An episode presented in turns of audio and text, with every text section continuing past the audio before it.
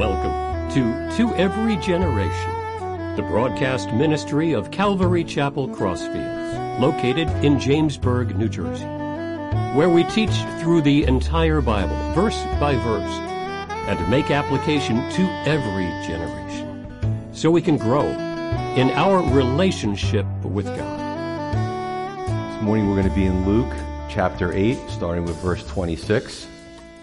And the last time the message was titled, After Receiving the Word. And you could come from a de- denomination, you could come from, you know, an organization, you can come from a, a Christian philosophy, but, and oftentimes we'll, we'll say, we should read the Bible, we should know the Bible, okay? God doesn't just throw a bunch of words at us and says, you know, go fly on your own the beautiful thing about Scripture is once we receive the Word, we're supposed to do something with it. You know, as we look at the Gospels, it's so enlightening because Jesus taught, we received the Word, but He also showed us. He showed us the way, He showed us what to do with the Word. So last Sunday, if you didn't get it, definitely pick it up uh, because that is really crucial. It's one thing to, to learn it, but it's even more important to apply it. And today the message is titled From Bondage to Freedom. It's going to be a very interesting subject. If you're with us for the first time, um, we cover subjects as they come up in the scripture. So there is a man that Jesus runs into uh, who's demon possessed. And uh, it's a very interesting encounter. And there's a lot of things we can see about this. Certainly, the man had a very difficult life, as you could imagine, dealing with this situation for a long time. Uh, but I can see a parallel. Yeah, it was great. The man is, is I guess you, you could call it an exorcism, you could call it whatever you want to call it, deliverance, there's all these names for it. But the man was freed from this demonic entity. We're going to talk about how did it enter him? How did this start? What was it like? What was it doing to him? Um, the interaction between Jesus and the demons that were in him. Yeah, it was more than one. Hopefully, nobody gets nightmares tonight on this. Uh, we are going to share the good news that Christ has the power over the demonic realm. We're going to look at this in five parts. But we're also going to see a parallel with when we're born into this world, we're born physically. But there must be some point, like Jesus said in John 3, where we're born again of the Spirit of God. And that could happen when we're 15, 20, 40, 70. Could be today for somebody after service today. Born again of the Spirit of God, right? And that also takes us from bondage to freedom. And you might not have, probably nobody here right now has a demon in them. I don't they'd be very uncomfortable hearing the word, I'm sure. But we are also in bondage, regardless of that, to sin and self. Sin and self. And that's the way I lived my life before I got saved. I was in bondage to my own desires, my own sinful pleasures, and that's how I lived. And then when I was born again of the Spirit, I received Christ as my Savior, everything started to change. So it's going to be very interesting to say the least. And we'll jump in starting with verse 26. Then they said, they sailed to the country of the Gadarenes. So Jesus is with his disciples. We just covered him stilling the storm. And we know it says it's opposite Galilee. When he stepped out on the land, he met a certain man from the city who had demons for a long time and he wore no clothes. Nor did he live in a house, but in the tombs where the dead were. When he saw Jesus, he cried out, fell down before him, and with a loud voice said, What have I to do with you, Jesus, Son of the Most High God? I beg you, do not torment me. For he had commanded the unclean spirit to come out of the man. For it had often seized him, and he was kept under guard, bound with chains and shackles and he broke the bonds and was driven by the demon into the wilderness. So, one out of five is a hopeless situation. Well, the answer is not when God is involved. Jesus was met by a man with multiple demons, and I, I feel like this is a subject that uh, a lot of people aren't familiar with, so I kind of have to give you a little bit of filler and a little bit of background. Some people have difficulty with this. There was multiple demons, and people say, well, How could they fit in the man? Weren't they squished? You know, one to a thousand? How'd they all fit inside that guy? We make an error when we wonder those things because the demonic world is a different dimension. There could be thousands in one person. And we're going to look at that, right?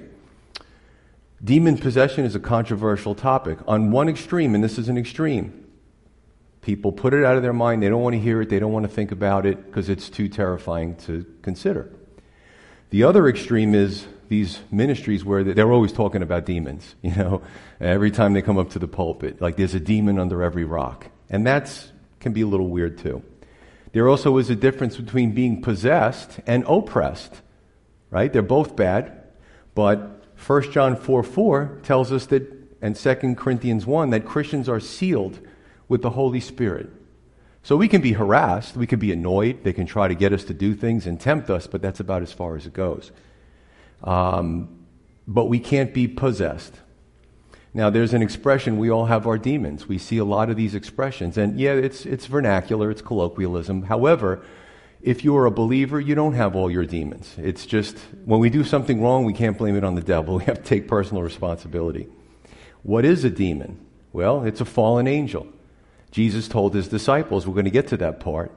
He told them of something that he witnessed as God the Son. He said, I saw Satan fall like lightning from heaven. Look how quickly lightning, within a split second, comes down to the earth.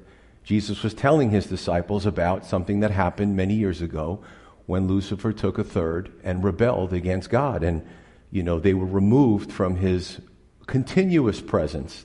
That's important. I covered Ezekiel 1, if you want to get that off the website. We talked about the, uh, the angelic world and how they move and how they can move through dimensions. And then I also made the connection to the demonic world. I also talked about the, it's a proliferation. It used to be, I don't know, you could say conspiracy theories, but now UAPs, unidentified aerial phenomenon, the government is using these terms. They're declassifying strange things that Air Force pilots are seeing, uh, things and objects that defy physics. I'm getting routinely seeing, with the advent of cameras, strange phenomenon inside secured government buildings, police departments, courthouses. Cameras are going off and they're, they're seeing something that's definitely not human. Nothing is stolen, nothing is moved, but there's these apparitions that pass back and forth. I believe we are living in, I guess you could say, the end times. I believe the Lord is going to come back at some point. He said he would. Why would we not believe that? And establish his kingdom. However, the demonic world is, is sort of ramping up its, what it's doing. And we have to be aware of that. Now, as a Christian, we shouldn't live in fear because there's only so much they could do. They can't, again, possess us. We can't end up like this man because we have the Holy Spirit in us, the Bible tells us.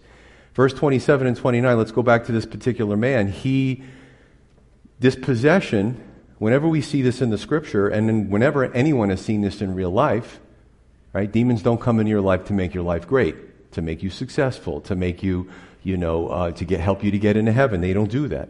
It's always dysfunction and self destruction. So, what do we know about the man? Right? What do we know about some things we might see today? The man, the man was running around with no clothes. He had no clothes on. He had no shame. He didn't live in a house, but he lived in the tombs. Demons humiliate and degrade their human hosts because we are made in the image of God. They try to destroy Jesus tells us that. God tries to give life and emancipate us and, uh, you know, free us from any type of bondage. There's a difference. The, this living man was defiling, defiling himself among the dead and the decaying. We also see that the demons seized him, took control of him. He had to be chained and shackled because he was probably a great danger not only to himself, but to the community and the children in the area. But in verse 29, it says that he was able at times to break the bonds and the shackles. God has ordained every species with limitations to their, and I did a lot of study on, you know, human body and stuff. So, uh, our central nervous system, our musculature, even the guys in the gym who, who lift a lot of weights, there's a limit to what we can do in our bodies. However, the demon possessed are able to surpass that limit. Did he have a sprain afterwards? Did he have a break? Did he have a tendon that separated? Or did the demons just help him to do these superhuman things? So we don't have all the answers, but we certainly have enough to put this picture together. Uh, Ephesians 6:12 tells us that we do not wrestle against flesh and blood, but against principalities, against powers, against the rulers of the darkness of this age, against spiritual hosts of wickedness in the heavenly places. Sometimes I, have you know, when somebody is, is just, there's just something wrong, you know, and they're just destructive or they're, I, I say to myself, you, you tend to want to get mad at the person. Okay, they're not a believer. They're not sealed with the Holy Spirit. Um, and I come to the conclusion there's something going on there. There's something controlling their lives. And you can see a person, the way they behave, the way they act in freedom, or they act like they're being controlled. So this is certainly a reality. Um, Mark 5 4 tells us that nobody could tame him. Well, we would use that word in the animal kingdom a bear, a lion, a tiger, to get them to, you know, they do this, circuses and stuff like that. So they sort of uh, try to tame the animal. But this is an interesting word used for a human being. He lived like the animal kingdom. And without the Spirit of God, unfortunately, we can live like the animal kingdom. We can do things that just satisfy our flesh and our bodies and our desires, like animals do. Now, I don't want to insult the animal kingdom because even a lioness, when she's stalking her prey, my wife can't watch these nature, nature shows. I don't watch them a lot because I feel bad for the gazelle. Uh, but when she stalks and she's in the high grass and she goes after that gazelle, once she latches on, within a few seconds, the gazelle is out. Doesn't know anything, probably doesn't feel any pain. The lion actually stalks and does it humanely and for, for a meal. As humans, we don't eat each other, hopefully not. Um, but you ever see those videos of just violent crimes of elderly people or somebody for no reason is just beat to a pulp? and when they're down, they're still kicked. We act worse without the Spirit of God than the animal kingdom because we have a big brain. Serial killers, I can't want much. Listen, I'm not a, a, a soft guy. I was a police officer for 25 years. If, that, if a show comes on, I can't watch what these sick people do to another human being. They get pleasure out of torturing them. That is so depraved. Like I said, at least the lioness is she's getting a meal, and she does it humanely we can be worse. We can insult the animal kingdom by calling people animals. So the demonic realm is alive and well in this world. No doubt about it. We can't see them. We can't see the angels. They pass through walls. Nothing can stop them. Nothing can hold them in our atomic universe. But it's very interesting because Jesus gives us a picture of the things that are happening beyond the ocular and the audio. Mark 5 5. Now, Mark, John Mark, was a protege of, of Peter. I like his, his additions to this actual account. I believe he was probably there firsthand as a young man, following the disciples, helping them out, ministering to them. So in Mark 5 5, he adds that the man was daily crying out and cutting himself with stones. Right? self destruction. Self destruction. We need to pray for people that we know or even see, or even pass by when we're driving and they're out on the street and they look like they're harming themselves. We should be, if it's something really bad enough, we should probably call the authorities, but we should be praying for people because we don't know, because we can't see. Jesus was able to pick it up right away, and we have it recorded in the scripture. The man said to Jesus, This is interesting. So here's this exchange. He's, and it's going to get more interesting as we go into it because you're going to see the ins and outs of it. You're going to see more of the, the pieces put together in this account, right? The man says to Jesus, I beg you, do not torment me. Well, was that the man speaking to Jesus, or was that the demon speaking to Jesus through him? They were using probably his vocal cords, but again, was it him or was it them? I've seen, there's some corny stuff out there, but I've seen some real uh, serious documentation of a ministry or uh, clergy that have tried to, uh, I guess, exorcise somebody who's, who's possessed. And, you know, they could be a simple, uneducated person and they're speaking Latin or Greek. And there's no way they could have known these languages. Uh, in one moment, there, and I believe that, and um, some of this is my conjecture, so stick with what the Bible says. But I, I try to kind of sort of put these theories together. But the Bible is definitely way above anything I'm saying. But I'm, I'm kind of putting it in context. Uh, does the demon possessed sometimes the person, the man, the woman, is trying to vie for control over their own body? And then at times the demon kind of comes in and, and sort of takes control. It's a very interesting, demonology is an interesting subject. So we don't know the answer to all these questions, but was the man speaking or the demons? Because the man couldn't get any worse than he already was. So I don't know if it was him. I mean, it was his voice, the Bible tells us, but it could have been the demon speaking through him. How does someone become demon possessed? Everything I read in Scripture tells me that God has put up barriers to the spiritual realm to keep us safe. However, if a person seeks something outside of God, they seek something supernatural. Remember, God gave us free will. Everyone in the planet could turn to God and trust in Him, and boy, the world will be a much better place. But God gave us, we're free moral agents. We go out into this world every day and we make choices. Whether I wore the shirt, shirt with the swordfish or the pastels, I don't think God cares about those little decisions. But then there's other bigger decisions that we make, right? So he sends us out with free will. He has put up natural barriers to this, to this realm. However, some open what I would call a door or a portal to that world. And we can, we shouldn't, use our free will to invite them into our life. Right? Some people feel that, and I've heard this from famous people, I've heard it from those on television, that God's taken too long, so let's try Satan. Let's see if he gives us something oh man, there's always a catch to it. It's, it's, a bad idea if anybody's thinking about it. I mean, we have a few hundred people on the live stream. If you're listening to this or watching this today and you're on that precipice, there's a reason why you're hearing this message today. God is trying to pull you back, right, to the light side.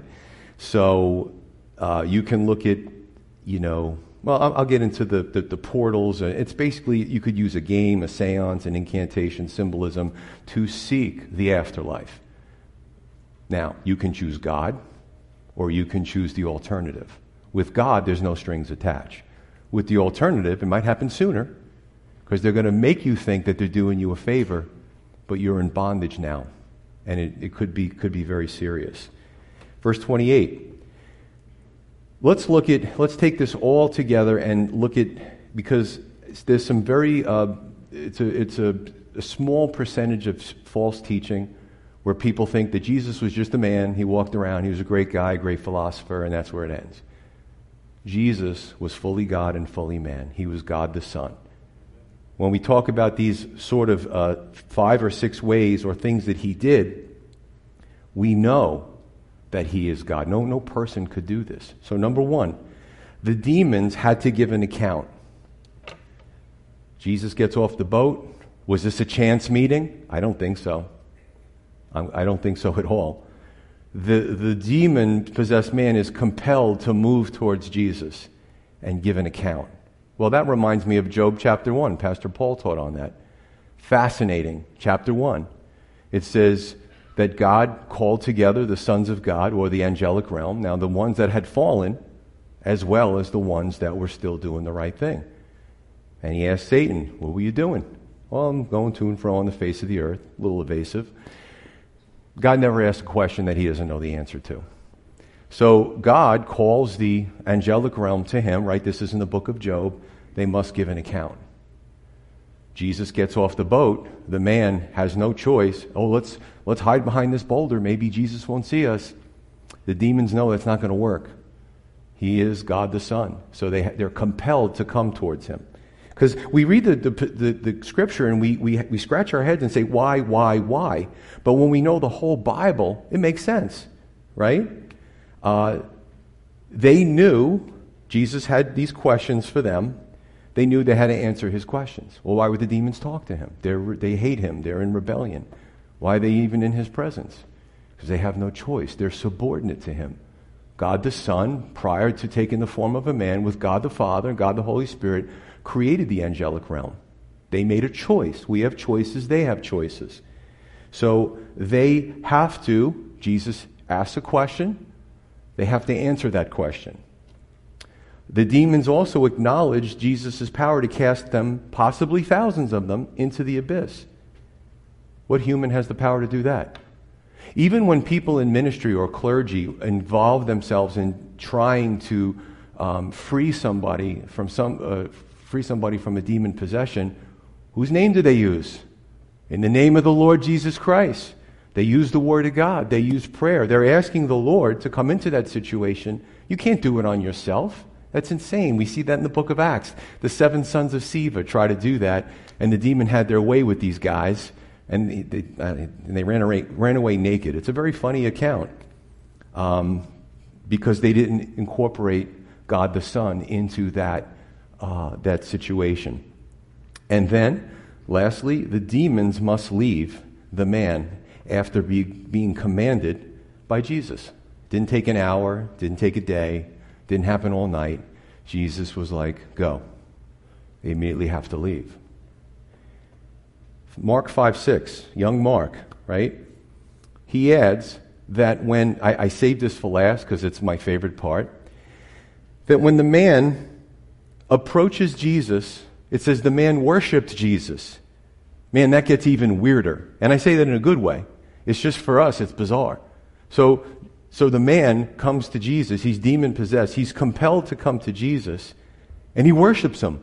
Does he get down on his knees? Does he uh, prostrate himself? I don't know. It's, it's very general. Has no choice. Is the man worshiping Jesus, or are the demons forced because they're so close to him in his presence that they have to worship him? I don't know. There's going to be a lot of I don't knows this morning. We get the general gist. But there's a lot of details that God knows that we don't know, but it's quite fascinating, isn't it? Um, you know, this is sort of one of those scriptures where the curtain is pulled back.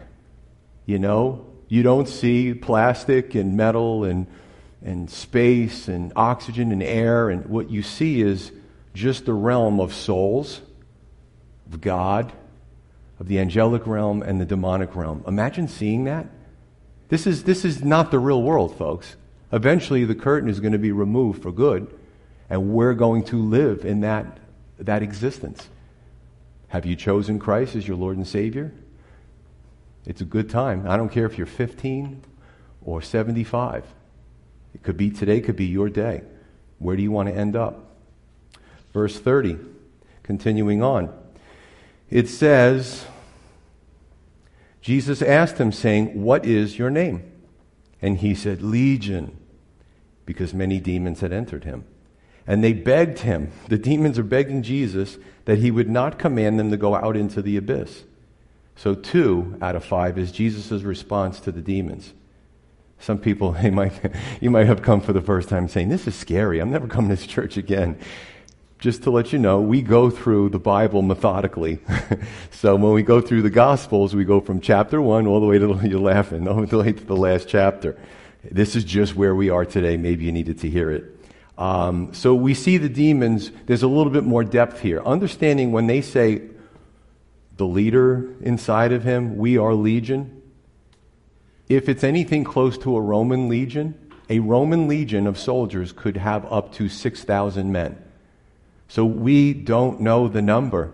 Don't ask me. I'm not going to guess. Could be two. It could be 60,000. I have no idea. Why so many in one man? Here's another theory of mine. Take it with a grain of salt. In the book of Daniel, the very cool, cool book, the prophet Daniel is praying, and Gabriel comes to him, the angel, and he basically shares with uh, Daniel that there are cities, there's uh, territories, there's empires that, you know, the good angels and, and the bad ones try to vie for dominance. So I would just say that probably Beijing, Moscow, Washington, D.C., Pyongyang probably have some pretty nasty demons because there's some really wicked stuff that goes on.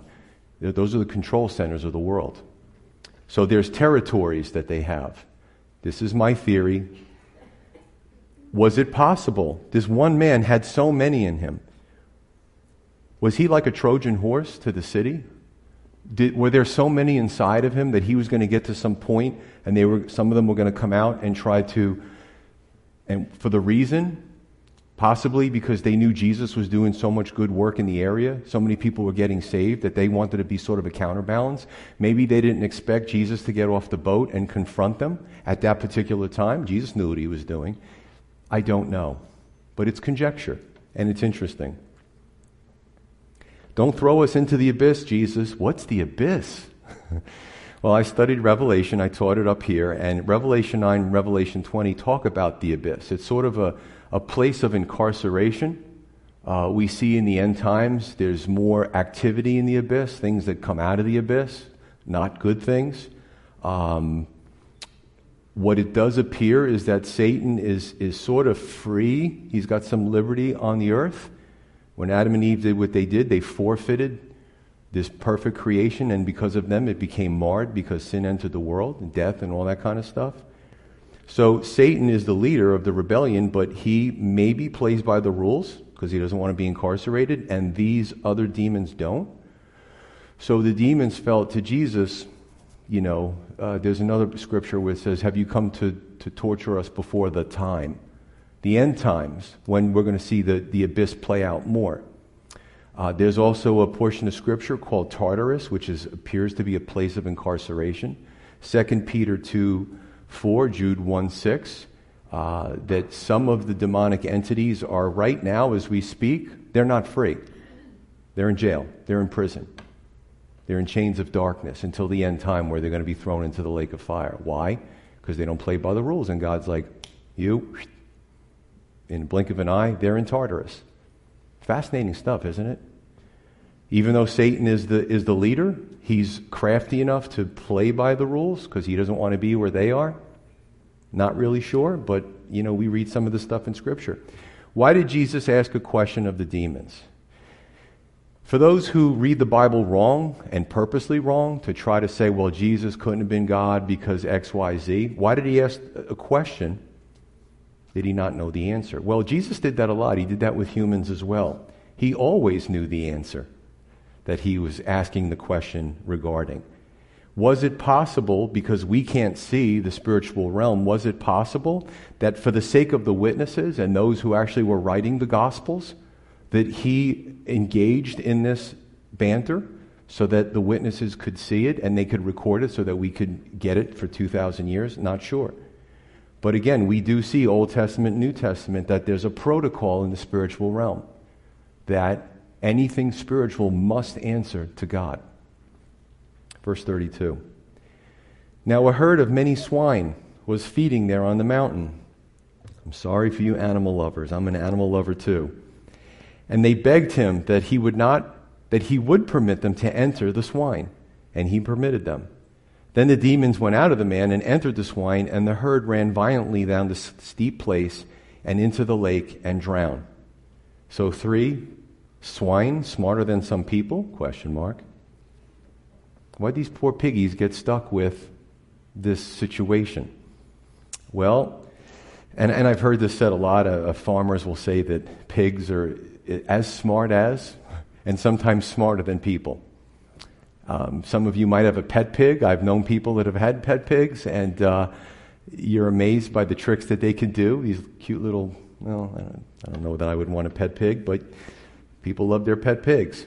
Um, to the demons, this was a better option than being thrown into the abyss. However, the pigs had enough sense to not want these things in them, and they ran off the cliff and they fell into the water and drowned. Now, is it possible that Jesus allowed this again as an object lesson so the onlookers could see? They, could, they couldn't really see what the demons were doing, where they were going, but they could see the results of their actions. And, you know, it must have been a wild thing to watch this. I'm sure everybody was speechless at the time. I would just say that swine are smarter than some people because, well, at least in this instance, they don't dabble into the occult. I've never seen pigs get together on a Friday night and play the Ouija board, right?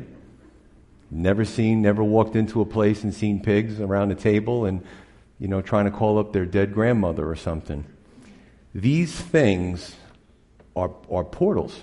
It's, it's, you know, when you call up the underworld, you don't know who you're getting. It could be somebody, because they're manipulators, they're imposters. Right? And I tell Christians, and Christians like, well, how should I feel about this and this medium? And stop watching it. If they're not giving glory to Jesus Christ, they're not giving glory, glory to God, then the power is coming from somebody somewhere else, or they're a fraud. So either way, I wouldn't want to follow them. Even Samuel, right? He died. And King Saul, he just always played with. It's a very interesting thing. He was sort of uh, had the accoutrements of the faith, but he really his heart was never for God. He just sort of played along. So Samuel, the prophet, dies. Saul's in trouble, and he goes to a witch, right? And he says, "Call up Samuel for me." In this very rare instance, I'd say less than 0.001% of the time, God allows Samuel to come up. Even the witch was freaked out by the whole thing. Oh my goodness, it worked. Samuel comes up and he rebukes Saul soundly and tells him about losing the battle that was going to take place. So even in that scenario, he was rebuked for looking for this witch and trying to find. And that's what people do. You know, it, it is the attitude that God is taking too long. My wife and I were watching, I didn't remember what channel it was. A commercial came up, and we were, hate commercials. We were talking. I can multitask, so can she. And a commercial comes up, and there's a, it, I think the, there's a sitcom called Moms. I've never seen it, but this is a commercial for it. And the mom and the little, her little girl are, are kneeling down the, on the bed, by the bed, and she goes, Well, who should we talk to tonight? Let's try Satan. I hear he gets things done. And I, I, I stopped and I'm like, Did you just hear that? She goes, Yeah, I heard it too. It's being taught in our schools, it's prevalent in our culture. There's uh, townships that have given uh, statues to, you know, demonic uh, beings. This is becoming mainstream in American culture. We really, I tell you what, when I, when I was uh, doing back to school night, my wife and I would always go there and we would look through the textbooks. Right? Well, all the parents were trying to get in close with the teachers. We were those weird people that went off to the side where a book was, and we would look through the history books and the sociology books. We want to know what are you teaching my kid? We should know these things because this stuff, this evil, is permeating everything academia, it's permeating government, it's permeating in some churches. The stuff that's being teaching, that's being taught is crazy. So we, we have to be the ones. Jesus calls us to be salt and light for a reason, to preserve the rotting corpse of society. Are we? Are we light? Are we reflecting Christ? Are we salt? So uh, it, it's just it's just very very powerful stuff. Now, I wrestled with. Sometimes it's TMI from the pulpit. I wrestled with sharing this, and I said, you know what? Let me just be transparent. I'm not here to make fun of anybody. I do kind of throw humor in to get people engaged and make sure they're not falling asleep. But when I was young, I mean in my teen years, I have to say there were times that I lived in a place where it was at one point was very rural and there was nothing to do on the weekend and I got inv- involved with a group of people and they did seances and I can say maybe a few times I played the Ouija board with them and we would ask a question, or I would ask a question, nobody else in the world knew. And that question was answered. That's creepy. You, you've told nobody. These things will, will come up if you invite them, and they'll play with you. Worst case scenario, you end up like this man. So I don't tell anybody what to do from the pulpit, but this stuff is, the demonic realm is, is real. And they get you to believe that they're not real. It's a joke. You know, he's got a horns and he's red and he's got a pitchfork. That's not Satan. The Bible tells us he comes as an angel of light. He's a deceiver. He's the master of illusions. And he'll trick you. Be careful what you do. Why am I so dedicated to what I do here? I don't even ever see myself not doing this, is because I could have ended up like this guy. You know, I ran with the wrong crowd a lot of times, different crowds. And I'm here today by the grace of God. So I don't judge anybody. But pay attention to what's being said here and what's being, uh, what the page is on here, because it's, it's serious stuff. Verse 34, continuing on. When those who fed them, the pigs, the swine, saw what had happened, they fled and told it in the city and the country. Remember, there wasn't the shuttle bus and the train. I mean, they were just going out everywhere saying, You know that guy, Fred? I don't know what his name was. You wouldn't believe it. He's got clothes on and he's sitting next to Jesus and he's calm and he's, he's really nice and you can have a conversation with him. This guy made an impression. He was so, you know, insane or so whatever you want to use the word, demon possessed, that he had a negative effect on everybody. Then they went out to see what had happened and came to Jesus and found the man from whom the demons had departed sitting at the feet of Jesus, clothed and in his right mind. And they were afraid. Think about that for a minute. I'm going to come back to that. They also, who had seen it, told them by what means he who had been demon possessed was healed. Tell us the story again. How did this happen? Then the whole multitude of the surrounding region of the Gadarenes asked him to depart from them. Jesus and the man leave for they were seized with great fear. And he got into the boat, Jesus got into the boat, and returned. Four, why isn't everyone happy? right? Do you, do you ever see that in your own life where, you know, you, a person is, it's just self destruction, dysfunction. And you give them God as an alternative. You tell them the wonderful things God has done for your life. I tell you, giving your testimony can be tough. And you get mocked, you get attacked, I don't want to be your friend anymore. Wait a minute, your life is falling apart. Here's an option. He loves you. He sent his son to die for your sins. Oh, don't give me that Jesus stuff. Wow. It happens. Can't get mad. We just have to pray for that person. Why isn't everyone happy? They see this man well and they're afraid. More afraid than when the man was dangerous? right? They were so afraid they asked Jesus and his followers to leave the area. Jesus, the one who delivered this man from this horrible affliction. It's very sad. It's very sad. But I wonder in the United States if, if there was a great revival and it put the drug, you know, the drug dealers out of business and the sex traffickers out of business. You don't think people would be mad in this country? They'd be furious, right? You could put your life in jeopardy. This fentanyl is everywhere. They're putting it in everything. It's so small, it's such a small amount. To breathe the vapor could put you could kill you. And it's why are we stopping this? You know what I'm saying?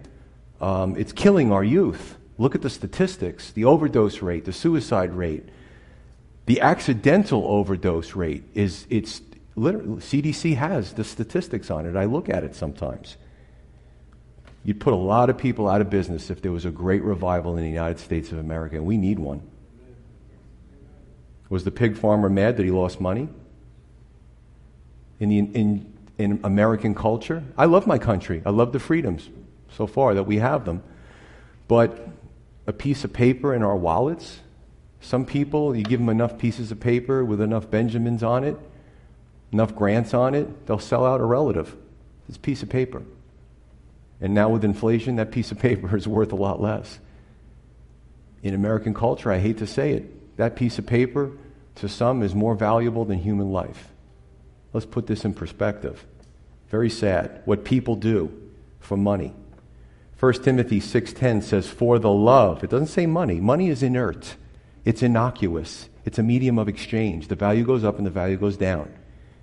He doesn't say money is the root of all evil he puts the onus on us. It says the love of money is a root of all kinds of evil for which some have strayed from the faith that people might have grown up in the church and got themselves into a situation where the almighty dollar pulled them away from Jesus Christ. Strayed from the faith in their greediness and pierced themselves through with many sorrows. How much money is enough? I used to say this, what, uh, 25 years ago? If you have a million, you need another million. If you have two million, you got to make 10 million. Now we're at the place where we have billionaires. Uh, you know, who, they're all competing to see who's going to be the richest man or woman on the earth. Big deal. I wouldn't know what to do with all that money. I, it, I, keep me up at night. I'd pull my hair out. I got $70 billion automatically. First thing I got to do is now pay for security for my family because I got money, right? Um, so it's, who cares, right? Guy's got a billion, uh, you know, it's uh, Bezos and, and Musk are kind of competing to who, who's got more billions. Who cares? Keep your money. Because where you spend eternity is more important than that. It's very important. And I'll tell you this that they asked Jesus to leave. What did Jesus do? He begged them and said, Please let me stay here with you people. I'm the Son of God. No, he didn't do that. He got in the boat. Come on, guys, packing up. And he left. And see, that's where American culture is. You ask the Prince of Peace to leave, he leaves. When the Prince of Peace leaves, guess what he takes with him? His peace. It's the peace that surpasses all understanding. It's the peace that makes no sense empirically. It makes no sense at all. But it's a supernatural peace. Today, people have peace when the bill collectors aren't calling them, the kids aren't screaming, you know, the boss isn't yelling. Them. That's just a temporary peace. Jesus gives that, us that peace throughout the storms. Amen? So, verse 38, last few verses. Now the man from whom the demons had departed begged him. It's different now. First, the demons begged Jesus because they're opportunists. They don't want to be incarcerated. Demons are gone. Now the man is in his right mind. He can think for himself. What does he ask Jesus for? He begs him that he might be with him. But Jesus sent him away, saying, Return to your own house and tell what great things God has done for you. And he went his way and proclaimed through the whole city what great things Jesus had done for him. So it was when Jesus returned that the multitude welcomed him, for they were all waiting for him. Five, eternal gratitude. This is the other side of the coin. The man is sitting at Jesus' feet. He can't get enough of him. I, can t- I told you a little bit about my past. I'm probably too transparent from this pulpit. You want to know why I want to be close to Jesus? Not because I'm better than any of you. Scratch that. Uh, it's because I know what Jesus did for me. I know the life I lived when I was younger. And I know it was a dead end path. And I know if I would have stayed on that road, I don't know if I would be here today. I mean, here on the earth. So, like that guy, I want to be near Jesus. I want to be at his feet. I know where I belong. When he comes, I will get down on my knees without having been told to and worship him. I do that for nobody here. But for him, I will gladly do it. And I try to do it with my actions. So, freedom, peace, stillness, being close to Jesus is to have those supernatural things. But Jesus sent him away. Sounds harsh initially, but what did he do? He used the man as a witness. He was a living witness. Everybody in that area knew who he was, they knew his face. They probably knew too many aspects of what he looked like, but they knew the guy's face, they knew his actions, and they were. And you know how many times Jesus does a miracle, and the even the religious leaders, they start questioning the poor guy who got healed. Well, you know, were you born blind? Yeah, I was. You can ask my parents. You know, were you born this way? How, how did you get healed? He goes, I don't know. A man came, Jesus, man came, Jesus came to me, and he did it. Go ask him. I don't know how he did it. I just know that I was blind and now I see. And that's us, folks. We're blind in this world. When Jesus comes, we see, we understand, we perceive. So Jesus uses him as a witness for that area. I guess if there was a, my theory of the Trojan horse with the demons, he was the reverse Trojan horse. He was sent out to prepare everyone's heart to receive salvation. So the devil's tricks didn't work there. From bondage to freedom. You know, we have the same situation today in our world, in our country, in our culture. There are some who are, eternally gracious, while others, sadly, and again, I'm not making fun, they're comfortable with dysfunction.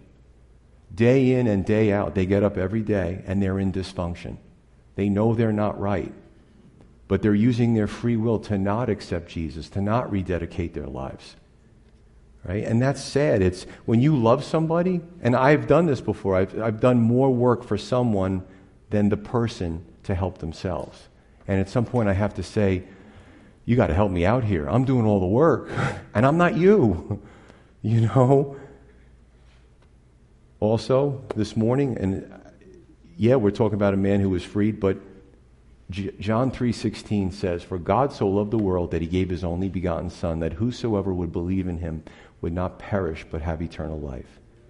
So, you may not be demon possessed. However, if you don't know the spirit of the living God, it's fruitless. You're in bondage. You just don't realize it. You're anesthetized to it. While others are comfortable with that bondage to sin and self, where do we come down on this issue?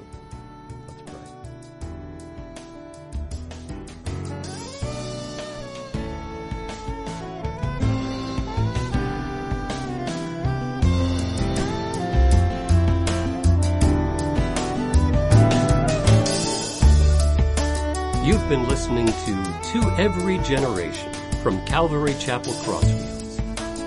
We meet for Bible study Wednesdays at 7 p.m. and Sunday service begins at 10:30 a.m.